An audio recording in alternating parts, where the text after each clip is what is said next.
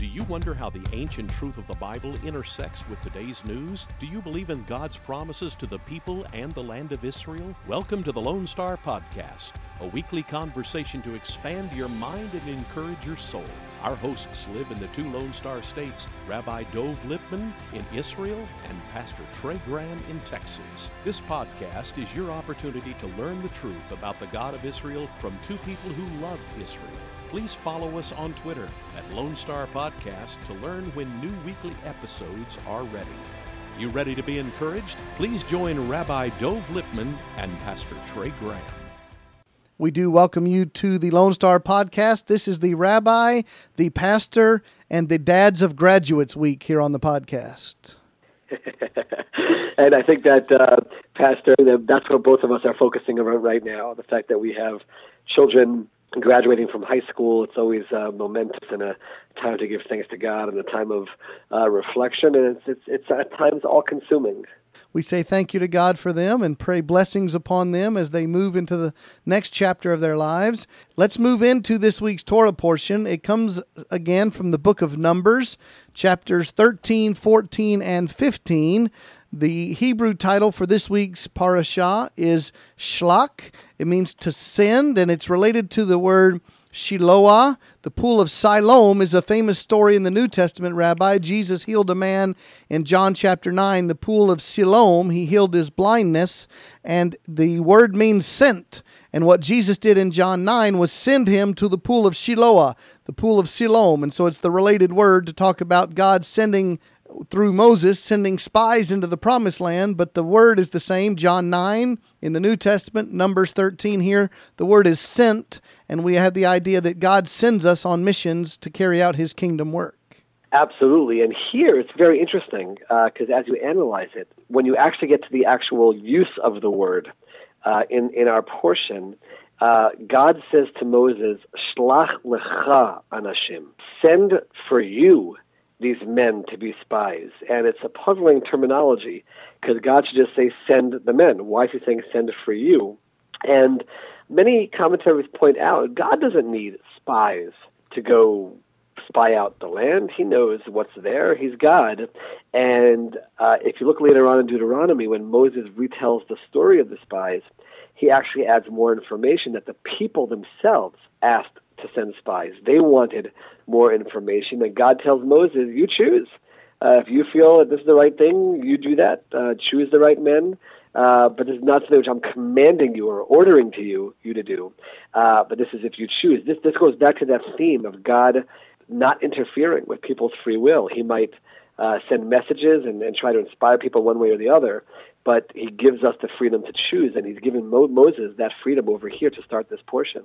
Of the 12 tribes, they were each supposed to send out a leader or a representative to go do a spy mission or a recon mission of the promised land. And as you say, the Lord knows what's there. And the people could have trusted the Lord to send them into the promised land without this intel, but they wanted the information about who was there, who currently lived in the land. I guess we should remind our listeners that the people of Israel have been outside the promised land for over 400 years now. They were enslaved in Egypt for about 430 years, and now they're coming back, headed across the Sinai Peninsula, heading northeast to the promised land. And so other people groups, and these are the Canaanites and all the different ites, the different people groups that have taken residence in the land. And the people of Israel are traveling there. And you have the Amalekites, the Hittites, the Jebusites, the Amorites, all under the umbrella term of people in the land of Canaan, the Canaanites, and the people wanted to know who the enemy was. And, Rabbi, I think that's always our natural temptation. Okay, God, you want me to go to this college. You want me to go to this new job. You want me to move to this city or this country. And I could go by what you might call blind faith, but I really want to know what I'm getting into. It's really a demonstration of a weakness of faith that we can't trust God without finding out information on our own. Yeah, it's it's clear from the Bible that it's human nature uh, that we need to, and this, by the way, plays also into just people in general saying, you know, give me proof of this, give me proof of that. In today's world, you have a Bible, a book from God, where where we're being told things that happen. That people are looking for scientific evidence and and archaeological evidence and and looking for in history books. It's part of our need. I'll say to be in control we don't want to be completely dependent on God. There's something inside of us that fights against that because uh, human beings don't want to be uh, so dependent. We want to have that control, and and it's ego, and it's also resistance to such a strong divine power above us. And that you see playing out over here. I mean, here God has promised you this land. He's done all the miracles up until this point, yet the people still feel the need to be in control. And uh, that's certainly one lesson we can learn uh, before we even get to the catastrophe that happens with the spies. Just the the amazing uh, element of human nature, which is which is shown to us here, and how much we have to try to fight against that. I'd like a little Hebrew lesson in Numbers chapter 13, verse 16 we have the 12 tribes that are listed and the representative from each one. And it says in verse 16, these are the names of the men whom Moses sent to spy out the land. But Moses called Hoshea, the son of Nun, Joshua. So you have Hoshea ben Nun. Moses changes his name from Hoshea to Joshua. And it seems that the name Hoshea means he saves. Joshua means the Lord saves. And one commentary tells me this is probably the first Israelite name in which the Lord's name was included in the name. So, talk about Moses giving him a new name, please. Yes, yeah, so that last point is exactly right. The Hebrew letter Yud is added to his name, and that creates a scenario in the very beginning of his name where we have the Yud and the Hey, which is a part of the four letter, letter, letter divine name. And Moses is clearly adding that power of God to Joshua. And our commentaries talk about that God, Moses wanted to make sure that Joshua was successful in this mission, that he wouldn't fail along with the other spies.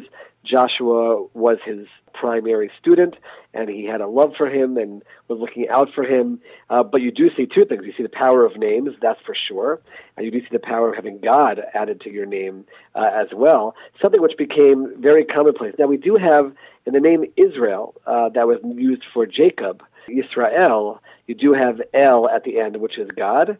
Um, but this is going to be the beginning of many, many prophets and stories that we have in Kings and throughout the Bible of people where you see the Yud Hey being involved in people's names, and that's the name of God being added. And it's really amazing to see that Moses takes that moment uh, to give Joshua that power and our Christian audience might see that there's a relationship between the name Joshua and Jesus.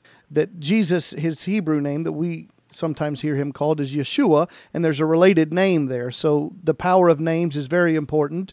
And Joshua becomes one of the 12 spies. 12 people, they're sent on a mission. They travel about 250 miles north. They leave at the end of July, according to the way the crops and the harvests are done. You can put in the seasons. They leave at the end of July. They come back in the middle of September. It's a 40 day mission, a 40 day spy assignment, which will be related to the 40 years coming soon. And they travel a long way. They cover lots of territory, spying out all these different people groups. And they start from Kadesh, and then they go through the Negev, the southern desert. Then they go into the northern hill country that we might call the land of Galilee today. And their mission was to determine the nature of the land, what kind of crops were there, what kind of water and food was available, but also to determine the strengths and weaknesses of the people who lived there. Could they defeat them militarily? Now, that is a statement of dependence upon human strength rather than dependence upon the Lord to provide. But that was their mission. And one of the places they go is Hebron, the famous place even today where the patriarchs are buried Abraham and Sarah and Isaac and Jacob, the burial place of the patriarchs. So, shouldn't that have been a reminder that they were coming back to the land that God had promised them because this was the place where their forefathers were buried. It's actually quite remarkable. Uh, this is actually in verse uh, 22 in chapter 13, where it specifically, as you said, Pastor, mentions that they came to Hebron. And you'd think that they'd go to Hebron and they would uh, mention something about the patriarchs and matriarchs uh, who are buried there. And all it says in the verse is that they noticed these children of giants uh, that were buried there. Uh, I'm sorry, that were living there. And it's quite amazing how you could be in a city where Abraham and Isaac and Jacob and and, and Sarah are they're all buried and you notice the sons of the giants and and this is a, a lesson for life of you two people could be looking at the exact same thing and one sees the positive one the negative. They're in a place where they can have so much inspiration and, and yet they notice the negative. I mean this is the story of Israel today uh, people you know, see the story of Israel, and instead of seeing prophecies coming true and incredible human rights and justice and democracy and all the good that it's doing for the world, people will harp on some negatives that they see. And, and this is literally the story that's happening right here, uh, where instead of noticing the, the spiritual forces, uh, they focused on the physical giants that were in front of them, and that led them uh, to speak negatively about Israel. The next verse of chapter 13 is verse 23. They came to the valley of Eshcol, and from there cut down a branch with a single cluster of grapes, and they carried it on a pole between two men with some of the pomegranates and the figs. And that has become a very famous art piece or symbol that the two men carrying the the big, huge cluster of grapes and uh, my wife has a statue in olive wood of this thing, but that's a very famous scene, and it's a symbol, a visual of what God called the land flowing with milk and honey. Absolutely, and this is, uh, you know, as we continue analyzing the spies and and trying to bring lessons to our lives, they did be positive in the land. Uh, they saw these fruits. They saw how beautiful it is. They saw how productive they could be there, and yet they were able to focus on the negative. So it's again uh, a bewilderment, um, and you have the other two spies who see these things and say, "This is ridiculous. This is God's blessing. This is the most incredible gift you could possibly have." Uh, but again, you just see that human nature of of the ability that we have to focus on negative things, even when we have such positive daring might add us. Let's go to verse 25 there of Numbers 13. They returned from spying out the land at the end of 40 days. We said from late July to the middle of September. They proceeded to come to Moses and Aaron and to the congregation of the sons of Israel in the wilderness of Paran at Kadesh, and they brought back word to them and to all the congregation and showed them the fruit of the land.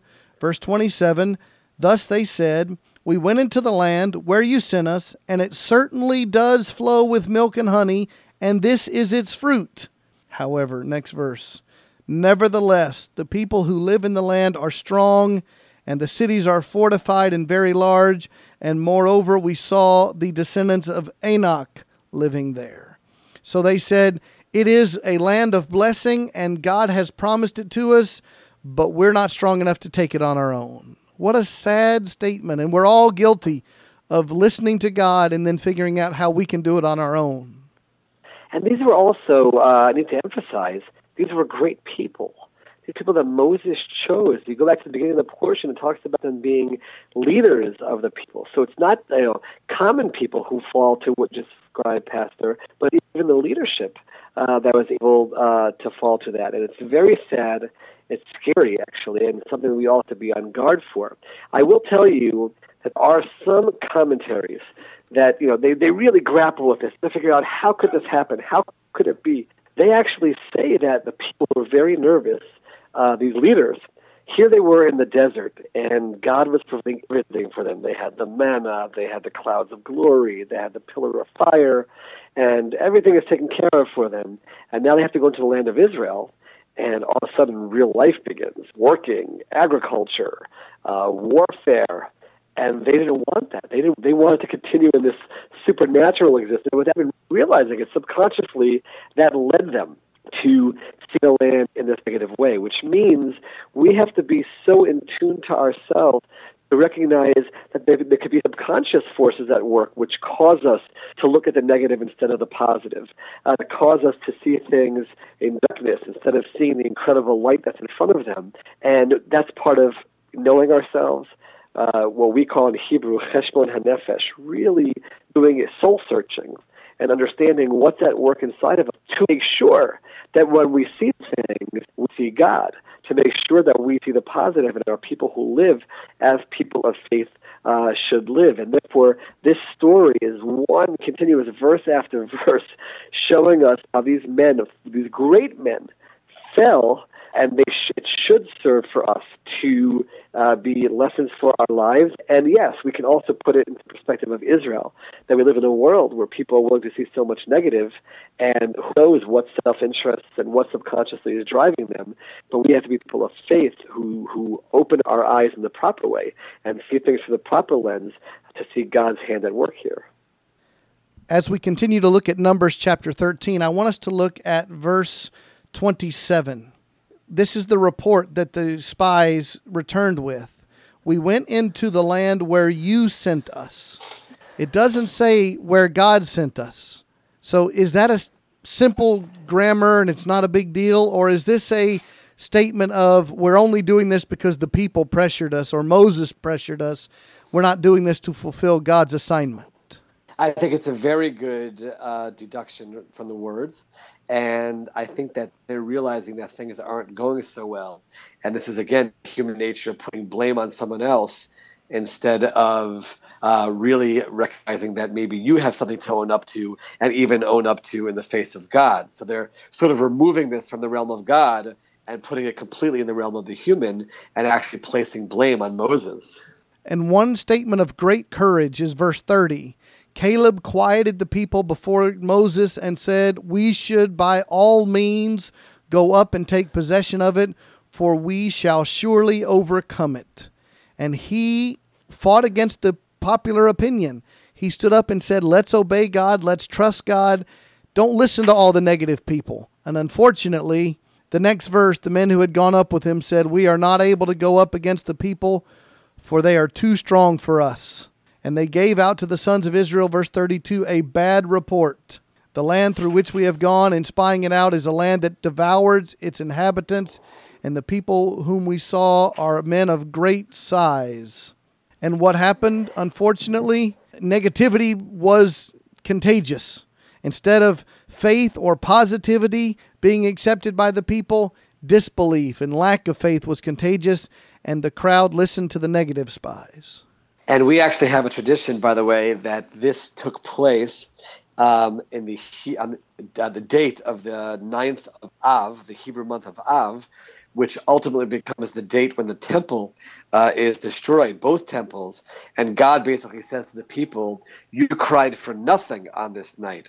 This was no reason. You just accepted this negative report. Now I'll give you a reason to cry, and that's a day of tragedy uh, for the Jewish people. But it's unbelievable to see, not unbelievable, we know that this is the way the world works, but it's sad and tragic to see how the masses can just be lured into a belief about anything.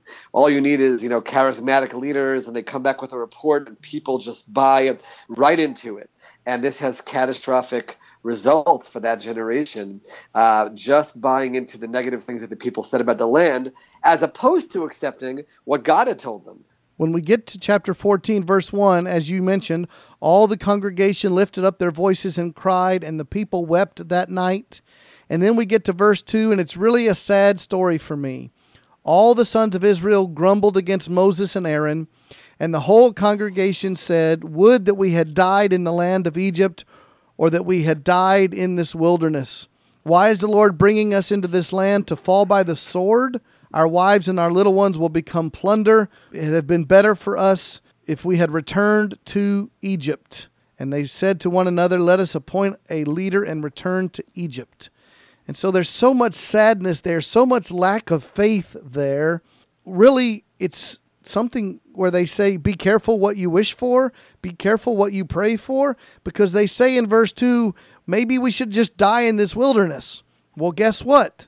That's going to happen to this generation because they're going to wander around the desert for 38 more years before they get to enter the promised land. Their actual complaint or their sarcastic or their griping remark is what's going to actually come true. And we actually see that repeated in other places in the Bible as well. Be careful what you wish for, be careful what you say. And that's exactly what happens to them. They get, for the 40 days that the spies were in Israel, they get 40 years in the desert. Now, instead of just marching into Israel and taking our inheritance, uh, the next generation is going to have to do that.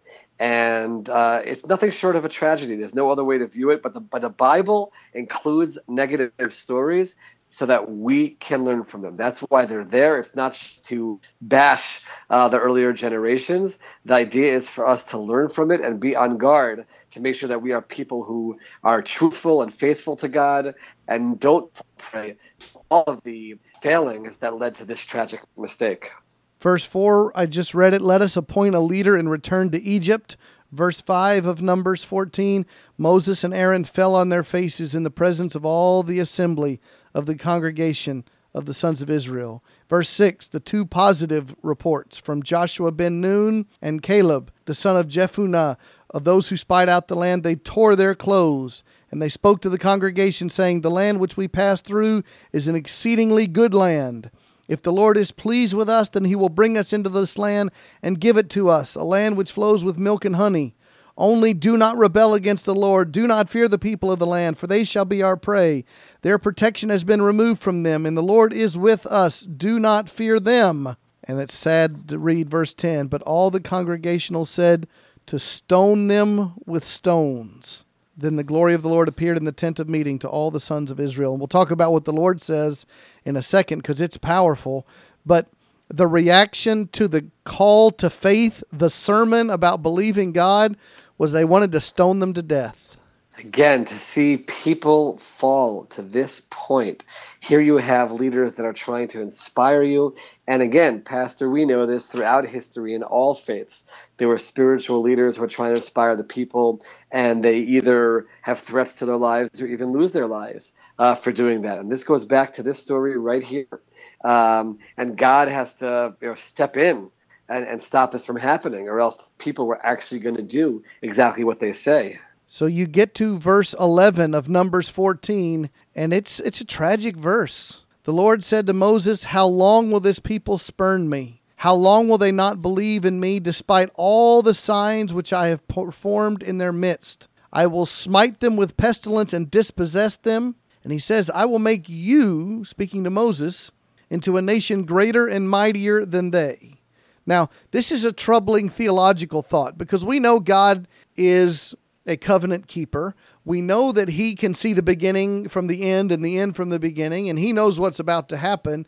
Yet he makes what seems to be a threat that if they don't repent, I'm going to destroy them or turn my back on them or something, break covenant with them. And Moses has to step up in verse 13 and say, Then the Egyptians will hear of it for by your strength you brought your people up from the midst, or from the place of Egypt. And they will tell it to the inhabitants of the land. They have heard that you, O God, are in the midst of this people, for you are seen from eye to eye when your cloud stands over them, and you go before them in a pillar of cloud by day and a pillar of fire by night. If you slay this people, then the nations who have heard of your fame will say, Because the Lord could not bring this people into the land which he promised them by oath, therefore he slaughtered them in the wilderness. Now I pray, let the power of the Lord be great, as you have declared. The Lord is slow to anger and abundant in loving kindness, forgiving iniquity and transgression, but he will by no means clear the guilty, visiting the iniquity of the fathers on the children to the third and the fourth generations. Moses now in verse 19 prays, Pardon the iniquity of this people according to the greatness of your chesed, your loving kindness, just as you have forgiven this people from Egypt until now. And it's weird, Rabbi, that Moses has to convince God, which we cannot do that. We can't convince the omniscient creator to change his mind, but that appears to be what Moses is trying to do.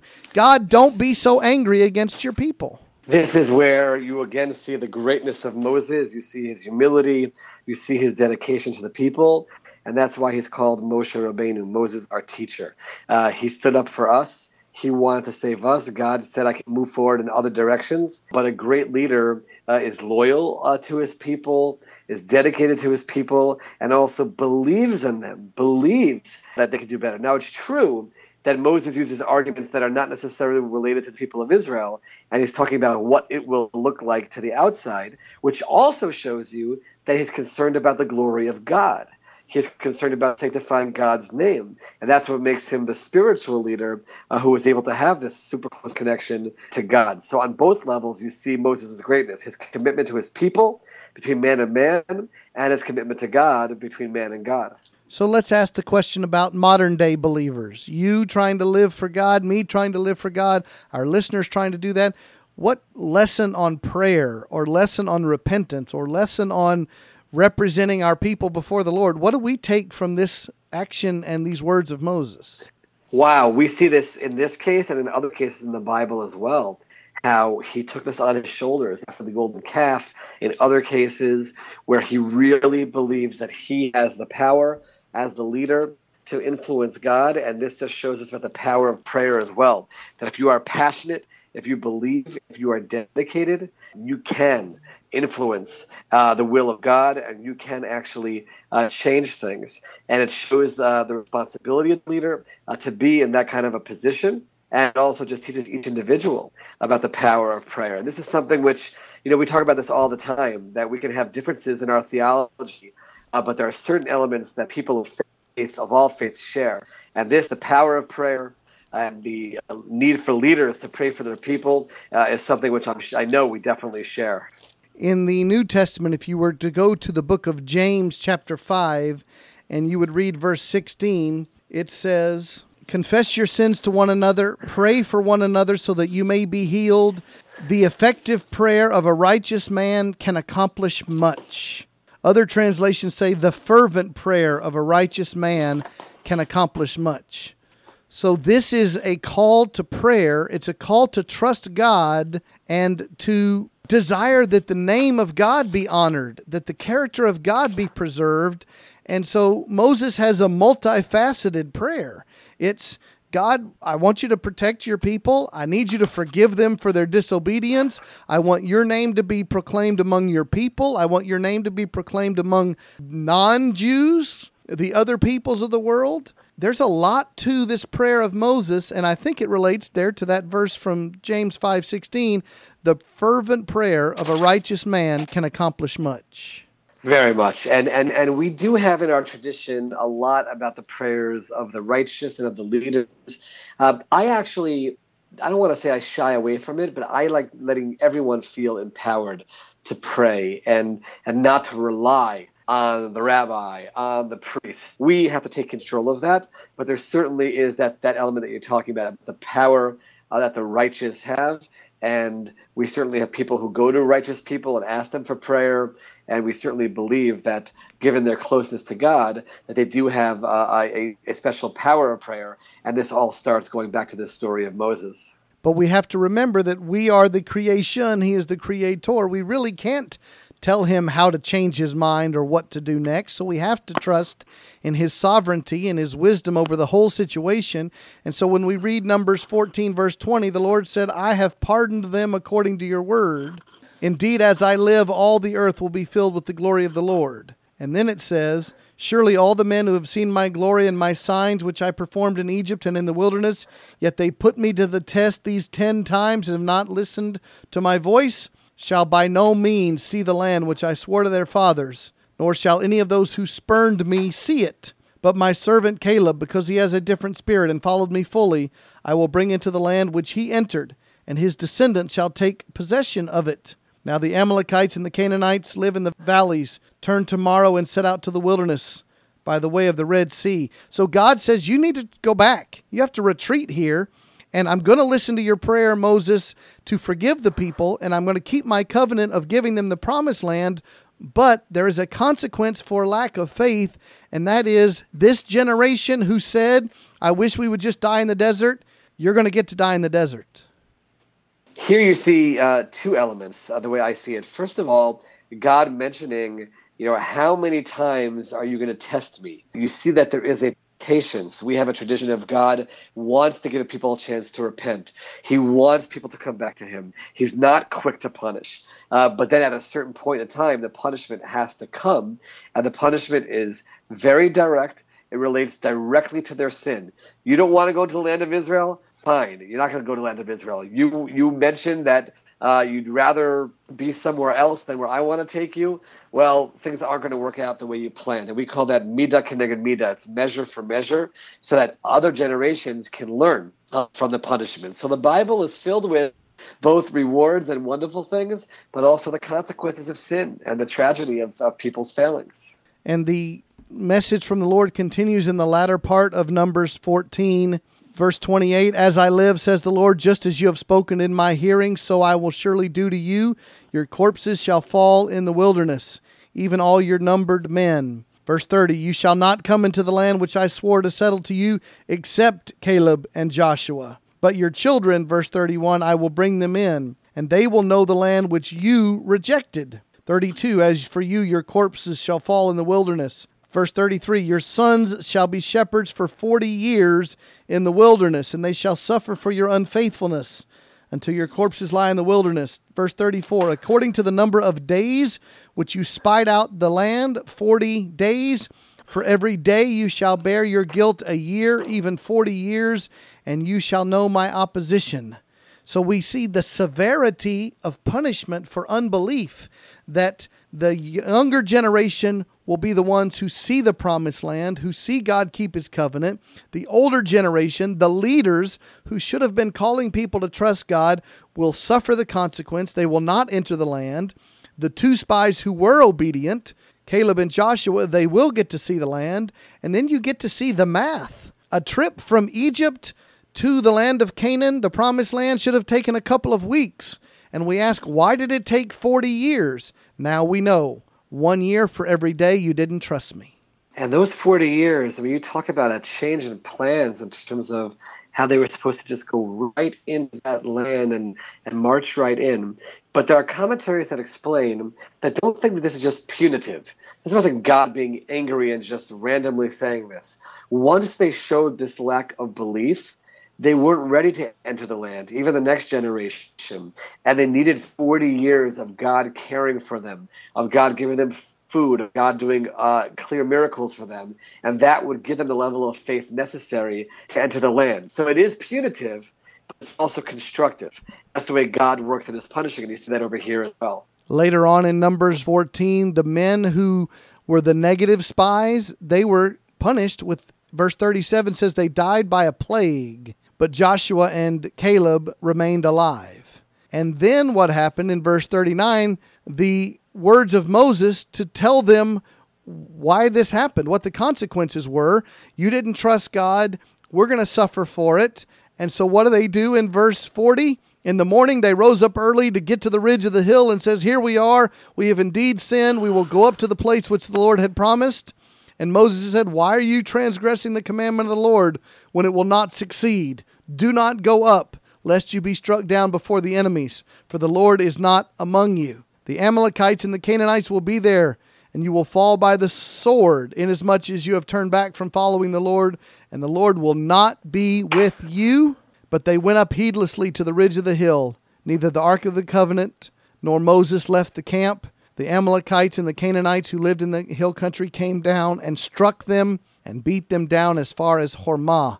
And that finishes chapter 14. And so they wouldn't trust God to go into the land at the beginning. Punishment comes for their unbelief.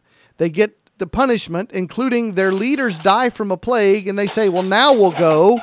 And God said, No, this is not my plan anymore. I told you to retreat and back up and let's start over again. They decide to go forward, and God's hand of protection was not there, and they suffer defeat.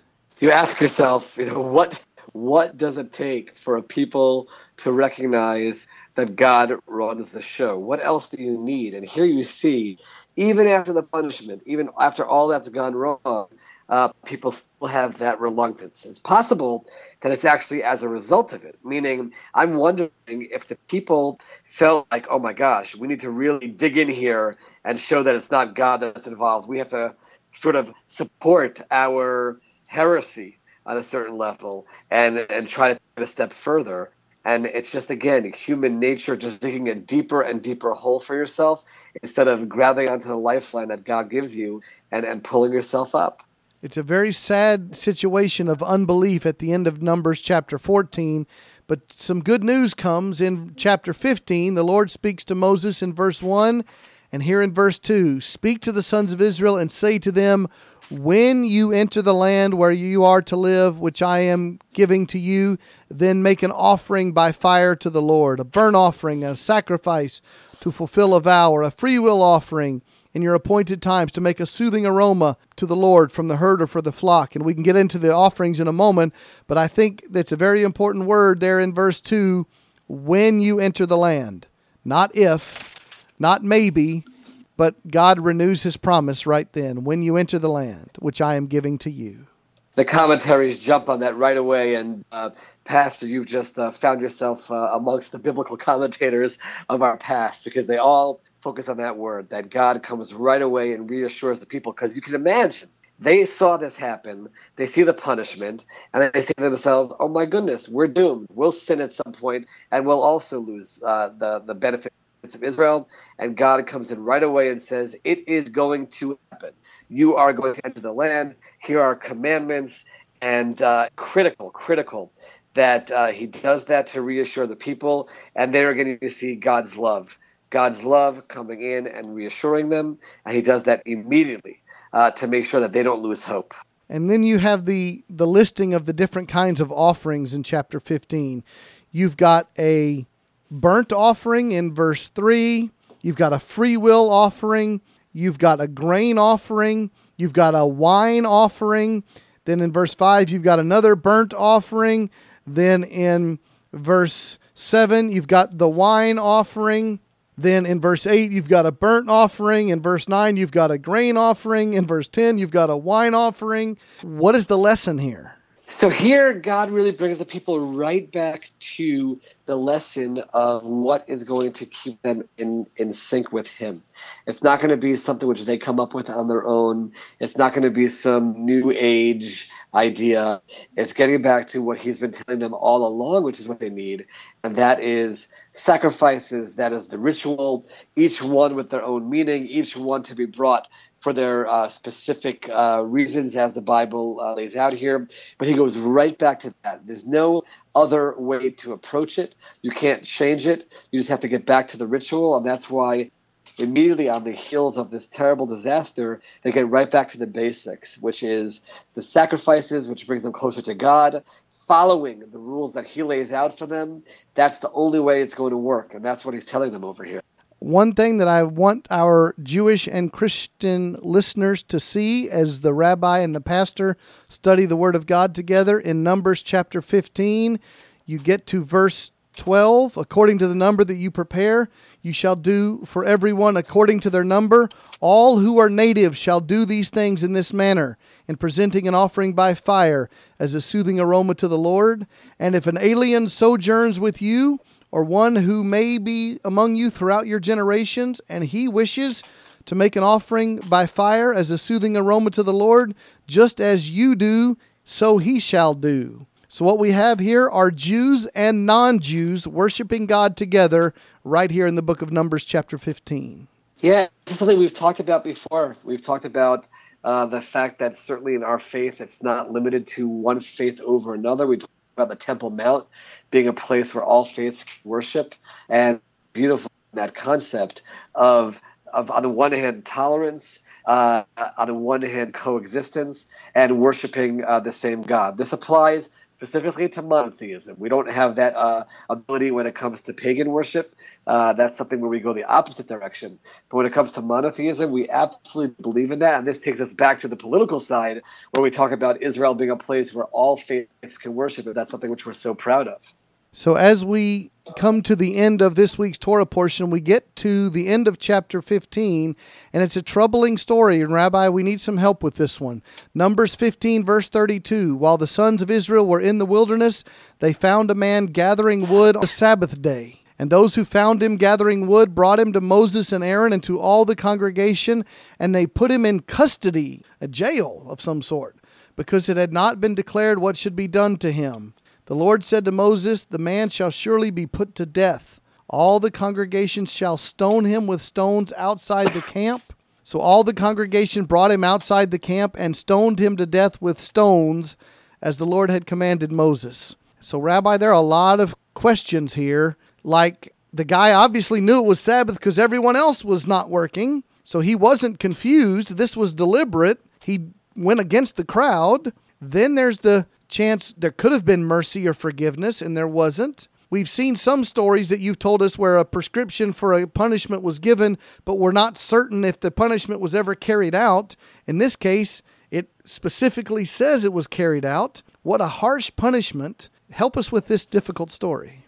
There are, there are some commentaries who actually uh, jump to the point that he wanted to show the people how serious uh, keeping observing the Sabbath is, and therefore created a scenario for that to happen. But either way, uh, it's very difficult for our 21st century minds to understand how violating the Sabbath can lead to punishment of this kind. Why is it so significant? And all we can say to ourselves is we don't understand, but boy, is Sabbath observant important. That's all we can do. Take from that. And I will tell you that you look over our history, there was a, a line that once said that, you know, more than the people of Israel uh, keep the Sabbath, the Sabbath keeps the people of Israel. That, that having that one time a week of spiritual focus, of pulling away from the physical world, is critical to our very survival. And that's why the punishment is a lack of survival and death. It, it's to give that symbolism of your actual life does depend on you observing the Sabbath in the proper way. That's how important it is. And that's what we can take out of this. And and we do take it that way. And we do look throughout history. The Jews that have survived are ultimately, uh, you know, it's, it's through our, our, our, perseverance and dedication to uh, fulfilling God's word at all expense. Uh, in all possible scenarios, and that includes primarily, uh, as a major focus, the the observing of the Sabbath we all know the commandment remember the Sabbath day and keep it holy. Shomer Shabbat, as it says in Hebrew, to guard the Sabbath. And we think that that is something that God doesn't value as much as He really does. And we don't take it as seriously as He does in some cases. And this story is a very troubling one because it seems so harsh, but the harshness indicates the severity and the sacredness that God gives to observing Sabbath and giving time each week to worship Him. And it seems so difficult to reconcile the punishment with the crime. But saying, I don't want to give time to God, I don't want to devote my time to Him, I'm going to ignore God and do it my own way, ends up with such a severe punishment. And that's the lessons the difficult ones to learn from that portion of Numbers 15. And we get to the final few verses and we really change gears quickly. Verse 37 The Lord spoke to Moses and said, Speak to the sons of Israel and tell them that they should make for themselves tassels. Tzitzit, it says in Hebrew, on the corners of their garments throughout their generations. They shall put on the tassel of each corner a cord of blue. And it shall be a tassel for you to look at and remember all the commandments of the Lord, so as to do them and not follow after your own heart and your own eyes, after you played the harlot in order that you may remember to do all my commandments and to be holy to your God. I am the Lord your God who brought you out from the land of Egypt to be your God. I am the Lord your God. So, our Christian audience will have seen, and of course, our Jewish audience is fully aware of the Orthodox Jewish men who have these strings, these tassels that are extended out of their belt or out of their shirt down below, and they're called tzitzit, and they are to represent the commandments of God. And that action that you see today is straight here from Numbers chapter 15. So, Rabbi, what is the power or the importance of the tzitzit? I like to uh, simplify things. And the most basic level is it's like a little rope around your finger to remind you that you're a person of God and a person who has to listen to what God says. That's literally uh, the way that I would say it. It's supposed to be a constant reminder. There's all kinds of meaning behind it in terms of why this number of strings, this number of knots. But the most basic level is just to remind people of God. That is the bottom line. And uh, that's why we wear them out. We wear them out to, to see them all the time, to see them in front of us. And that's the role that it plays. There are some who actually, if you come to Israel especially, you'll see it in some of the ultra Orthodox areas, who actually wear it above their clothing. I mean, that's how much they take it seriously. Uh, but it is something which we teach our children at the earliest ages. Our sons usually get their tzitzit when they're three years old. And it's a big part of, you know, getting dressed in the morning. It becomes part of it. There's a blessing that we say. And it's exactly that point of just a constant reminder, like the little string that people would put around their finger. So we have covered the book of Numbers today in our Torah portion, and we've covered a number of chapters, chapters 13, 14, and 15. Lots of information here, starting with the 12 spies, 10 who were unfaithful to the Lord, 2 who were faithful, the judgment of that, the promise of 40 years in the wilderness, the strict punishment for violating the Sabbath, all the way to the keeping of the promises and remembering the commandments of God through the tzitzit. Rabbi, a lot of territory we've covered today. Give us some final thoughts. I think that, especially with the end that we see here, God is telling us that you have to always be vigilant. You have to be always on guard. Uh, the greatest of people uh, fell away from God and fell away from faith. And uh, there's no magic formula other than just listening to the Word of God, not following what our human side is telling us, but to follow what God tells us. And follow that formula, uh, you're going to be okay. If you don't, there are consequences. Those consequences are to be constructive ultimately, uh, but let's try to avoid even having to go to those and just do everything in our power to follow the Word of God, to stick with faith in God. And if you do so, then everything will be okay. I think today's Torah portion is another example of the many times we read in the scripture where we learn the principles that blessing follows obedience and judgment follows disobedience. And if we want our nation to be blessed, if we want our church or our synagogue or our family or ourselves to be blessed, God has called us to a life of obedience and faithfulness. And let's take the example of Caleb and Joshua, men of courage, men of conviction, men of faithfulness who trusted God, seeing the same circumstances that the unfaithful people did and yet they trusted God anyway. And so it is our privilege to study the Word of God together every week. We do apologize to our listeners. We've had some technical difficulties along the way on the call, but it's always great to study the Word. And Rabbi, Shabbat Shalom to you and your family. Thank you, Pastor. Shabbat Shalom, and let's all do our best to internalize these messages. Thank you for joining us for the Lone Star Podcast. Follow us on Twitter at Lone Star Podcast to learn when new episodes are ready. Please join Rabbi Dov Lipman and Pastor Trey Graham next time to expand your mind and encourage your soul. May the Lord bless you and draw you to Himself this week.